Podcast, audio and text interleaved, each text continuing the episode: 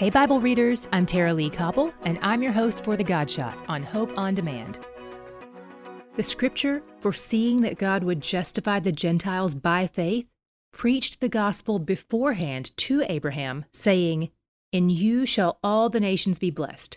Those who are of faith are blessed along with Abraham, the man of faith. Galatians 3 8 through 9.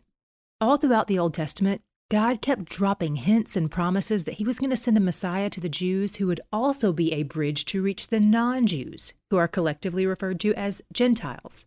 Here, in this letter to the churches in Galatia, Paul references this by quoting one of God's promises from the Old Testament to prove that this has been God's plan all along. This is not new. God's message of restoration and hope came through the Jews, but it was for all the nations, not just the nation of Israel. Our great God stepped over the dividing line to rescue his enemies into his family. He's where the joy is. To hear more of The God Shot and other great podcasts, go to hopeondemand.com.